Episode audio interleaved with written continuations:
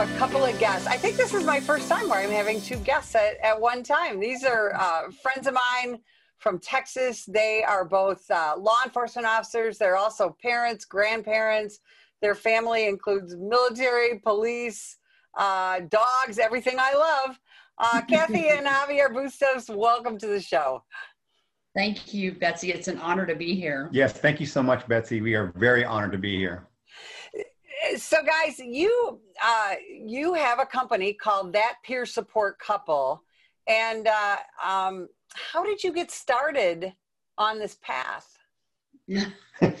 we we like to call it the broken road. Uh, God bless the broken road that led us here, but it it started with our own accumulative trauma and then a series of three very traumatic incidents for ourselves and for our families. And we were broken. And so we uh, sought help. We got the help. We, we recovered from the traumatic incidents that we had been through. And now we try and pay it forward. Right. And, you know, we uh, almost lost our marriage with all these critical incidents that we went through. But once we got the help and we came on the other side, it was a no-brainer that we wanted to pay it forward. I brought her kicking and screaming into the public, uh, as if you would uh, put it that way, as far as like wanting to tell our story.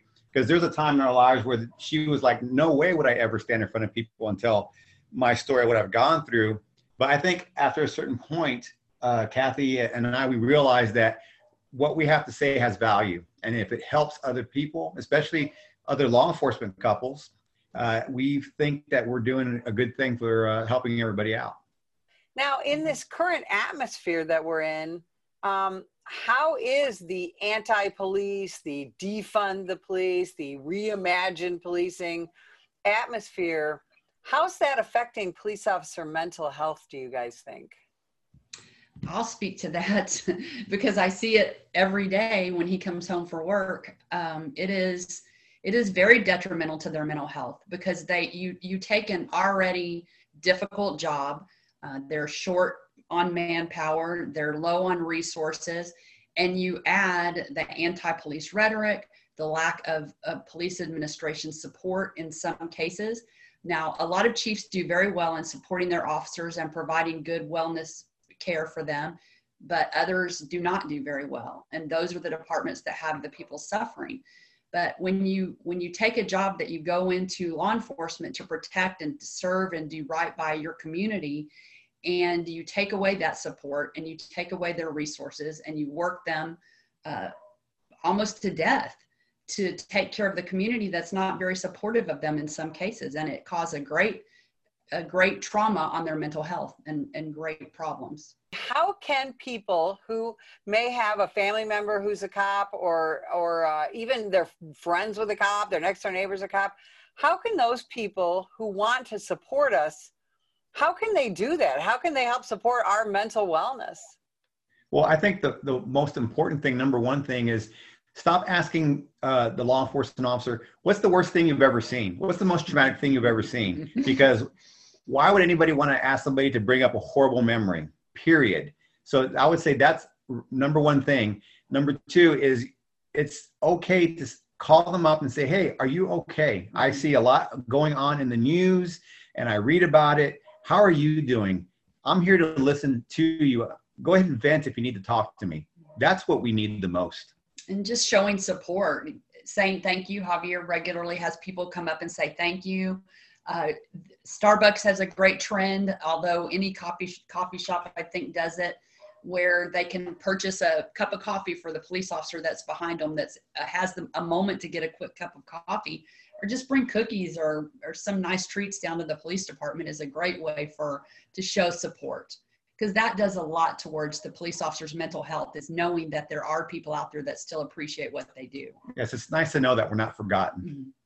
Well, and that's the thing because we we get into this job um, to help our communities, you know, and I think a lot of times everyone loses sight of that because you know we are so scrutinized now and so under attack that you know no nobody goes to the police academy and says, "Oh, I can't wait to get into an officer involved shooting and have people riot right. because of what I did." Right. Right. Mm-hmm.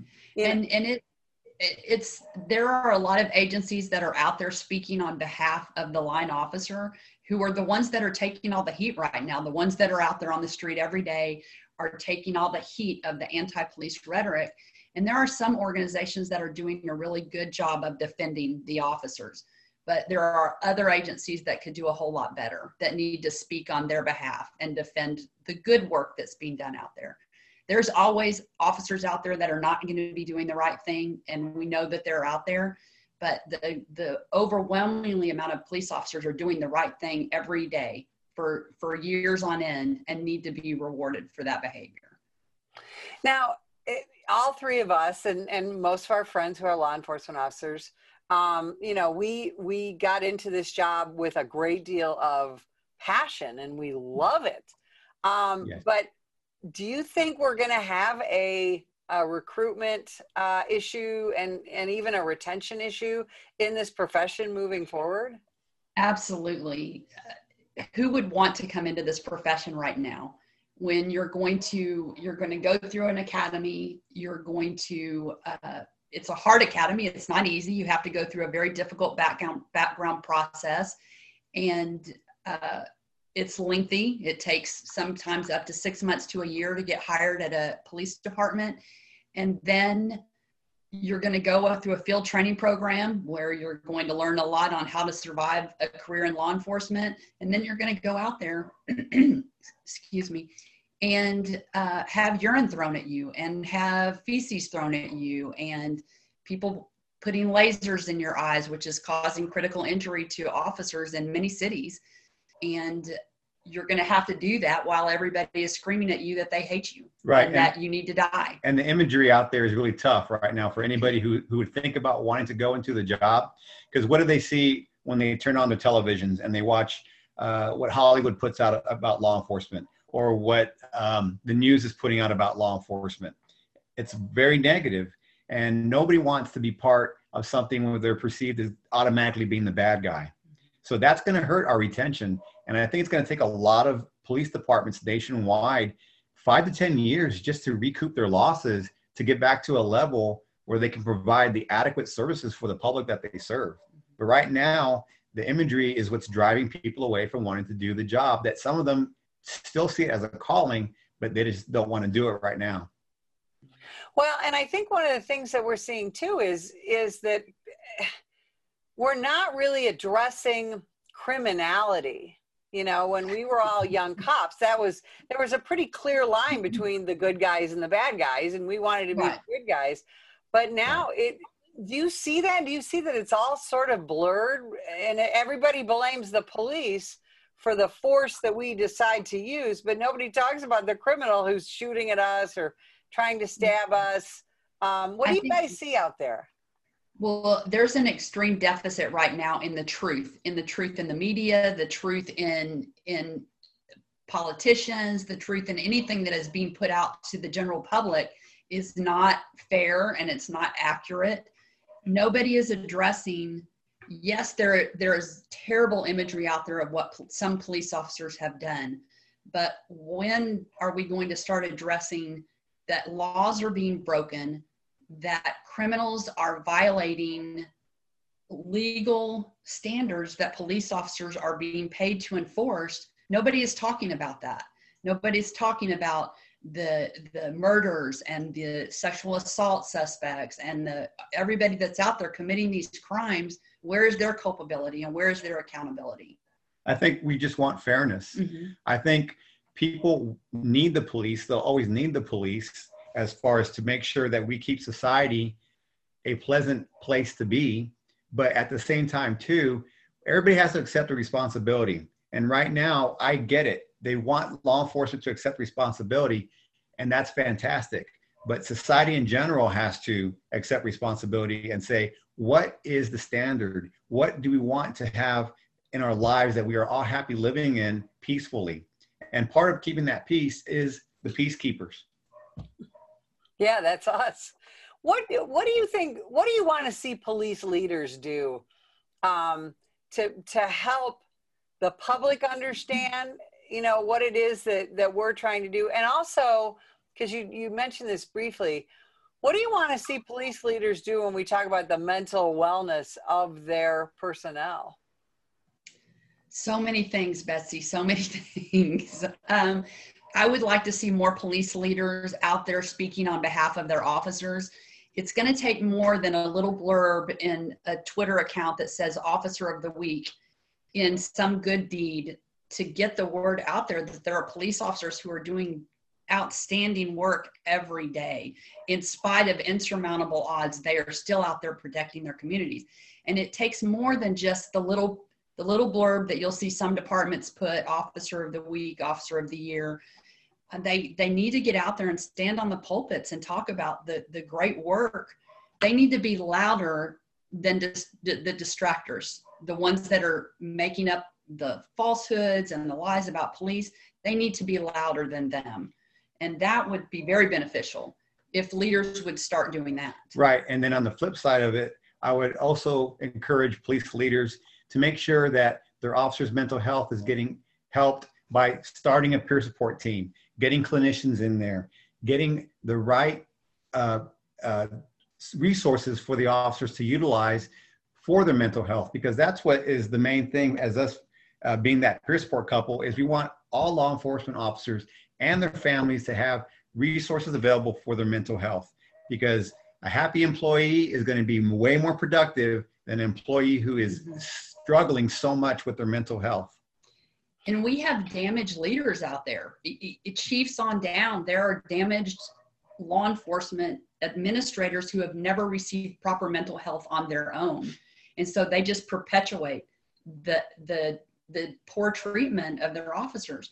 Don't get me wrong, there are some great administrators out there who are doing great things with their mental health and wellness programs in their department, but there are also many that are failing their officers as far as getting them the right amount of treatment. Well, and when uh, very often by the time a police officer gets some sort of mental health treatment, things have been festering for a long time, right? What do we need to do with those new cops, those rookie cops, those those young, still idealistic officers? How do we help them maintain their mental health before things get horrible? Well, I, I, I always say it should go from hire to retire. And what I mean by that is they need to be exposed to all the mental health resources when they're cadets in the academies and know that throughout their careers, those resources are going to be available to them as they progress in their career all the way through retirement where a lot of retirees for they they are forgotten mm-hmm. once they turn in their, their credentials and they walk out the front door and they're replaced that's why it's important from hire to retire that they also they will know resources are going to be available for you and you will never be forgotten no matter where you are in your career. And i think historically we've done a terrible job in educating our law enforcement officers who are new because we come in and we say you're going to go through cr- critical incidents. You're going to see dying babies. You're going to see tragic car accidents. You're going to be involved in shootings and that's it. We tell them you're going to go through all these things and you're probably going to be divorced and become addicted to alcohol or some prescription drug. You're going to be suicidal at some point in your career, but we give them nothing to follow up with that. Yes, you may go through all of these things, but there is help out there when you do. And here is what you do to get that help. And so it's getting better. Uh, things are changing slowly, but it's getting better so we have to not only tell them what they're going to go through and prepare them for it, but we need to educate them on how to get the help and that there is no stigma and it is okay to not be okay. Why are police officers and other first responders, quite frankly, why are they so hesitant to get help? Why are they so hesitant to talk to a professional? What is it about us that that makes us just kind of say, let's suck it up? Well, I, I think part of it is because nobody wants to see the superhero lose their cape and fall down. And we have that imagery of ourselves. I know for myself, uh, and I know other law enforcement officers out there, they, they do this. Your personality changes as you're getting dressed. Every layer you're putting on when you put on that uniform and the vest and the belt, by the time you get everything on, you're ready to take on the world and you're you're you're the superhero and you're going to help everybody and we don't want anybody to think of us as being weak. But admitting that you do have weaknesses becomes your strength because you're able to say, I got to work on myself so that way I can be a better person and I can be a healthy person physically and mentally. And I think also the messages that we get when we enter law enforcement, and, and I know, I don't know if it was the same for you as it was in my agency, but being a female entering law enforcement in the 90s, it was don't act like a girl. Don't be a girl. Don't be emotional. People are going to kill you if you if you show weakness. And so that was double for me. And i know that javier was was told the same thing. If you show weakness if you let people know that you need help you're going to die. Somebody is going to kill you if you pretend if you're weak. And uh, it's the messages we get early on. And so early on in my career my whole training was training myself not to be emotional and not to sh- per- to show weakness. And that is perpetuated over a number of years and to the point where you're harming your own mental and physical health as a result of it. Now let's take all that and add in kids. What is yes. it like when you are a police parent and and you guys like uh, my family as well um, you're a two cop family. And uh, mm-hmm. and then you added kids into that. How difficult was that? And do our children get traumatized by the things that we go through in our careers? Most definitely. And you know it's kind of funny because i think everybody who's in law enforcement who's a parent uh, their kids will probably say i was always grounded and i didn't do anything because of what you saw at work. It's the absolute truth. We come home and we lecture our kids about the calls that we see uh, out there and saying, I went to a call and there was this teenager doing this, this, and this. And if I ever think of you even doing that, you're going to be grounded.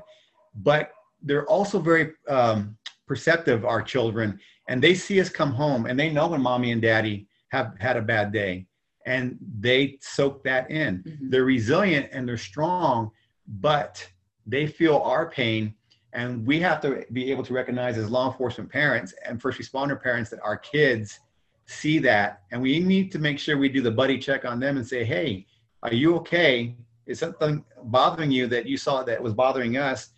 And get them help too. A, a valuable lesson that I learned or that we learned late from my son is I was assaulted in the line of duty uh, when my son was about 12 or 13 years old and it was I dislocated fractured kneecap and I went to the ER and my sergeant picked me up and and brought me home but I was coming home on crutches so it, I was delayed getting out of the car. And my sergeant went to the door to knock on the door. Well my son answered the door and there's my sergeant standing there with my boots in his hand and he couldn't see me. And he never said a word about this until he's 35 now and he never said a word probably till he was about 30 years old about how traumatic that was for him and how he was afraid that they were telling him that I wasn't coming home. And of course he's paying us back now because he's he's a trooper in the state of Texas and it's a whole different dynamic being the mother of a police officer versus being a police officer or the spouse of a police officer. Right. That's the one good thing as law enforcement parents because our son's a state trooper uh, our daughter, uh, she works for the state agency as well. We, our son-in-law, he's a, a, corrections officer. Our daughter-in-law is a Navy veteran. They're going through everything that law enforcement couples go through, and at least they have us to hopefully rely on and say, "Hey, give them time to uh, to to take a mental break off when they get home." At the same time, give your spouse time uh, to let her talk about their day also uh, we're, we're actually like the Yodas for them now, in a certain aspect. At least, yes. yeah, we try to be Yodas for them and, and, and let them know, hey, it's okay if y'all go through this as law enforcement couples because we went through it and we're hopefully gonna be able to teach y'all how to do it and not go through as much mental trauma as we did. Mm-hmm. Well, and that's the thing. I, I think that, uh, you know, what a lot of people don't understand is when you are part of a law enforcement family, it's not just one person that's a cop you're a police family right and that's mm-hmm. and that's forever isn't it yes yes yes it is and you know uh, when a critical incident happens it happens not only to the officer it happens to the whole family mm-hmm. and that's why we uh, champion that the whole family needs to get help and we go back to the leadership and to the departments making sure that that officer and their family is taken care of. And, and that goes back to our training because we learned in the police academy that one in four marriages or two in four marriages, police marriages end in divorce. So if I perceive that Javier is doing something wrong, next I'll just move on to the next husband. And we live in a very disposable world. The law enforcement culture is very disposable. You are out there on social media, you're in the classroom, you're at conferences trying to change this situation literally one cop at a time, one family at a time. How can people learn more about what you guys are doing and and uh, and where can they see you? You guys do some terrific videos and things. How can people find out more about you guys? Well, Betsy, they can first go to our website, which is www.cathy, C-A-T-H-Y, and A-N-D, javi, J-A-V-I, dot com. And there they can see, read uh, more about us. And we have links to all our social media. We're on Facebook, Instagram, Twitter. We have a YouTube page. Uh, we've even put a, a, a, page up on Parler. So we have social media out there. And uh, they can basically just see who we are and get, get a feel of what we're, we're trying to do and they can contact us. We uh, we have uh, our email that they can do through our website. They can send us messages through our social media, and we feel that we're very reachable. So that's how we can get contacted, and we try to help as much as we can. We don't want anybody to fall through the cracks, and if we can't help them, we find the resources for them. Absolutely, you guys, and we so appreciate everything you're doing for uh, our law enforcement officers and, and first responders nationwide. And if you would like more information about the National Police Association, visit us at nationalpolice.org.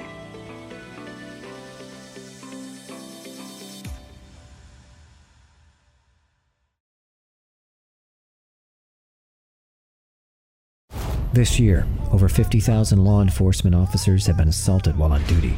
A vast number of these attacks were filmed and uploaded to social media in the pursuit of likes and attention. What they want to do is film you instead of like, what can I do to help this officer? Together, we can change this disturbing trend. If that individual would have hit the right spot, you know, it, it could have been it for me. You know, last time I would have saw my wife, my kids. I'm Mike Solon. Law enforcement officers need your support. If you see an officer under attack, then follow these simple steps in order to help. 1. Call 911 and give the officer's exact location. 2. Ask the officer if you can assist. If the officer accepts, then do whatever you can do to safely help. 3. If the officer declines, then start filming and be a good witness. It's time to stop filming and start helping.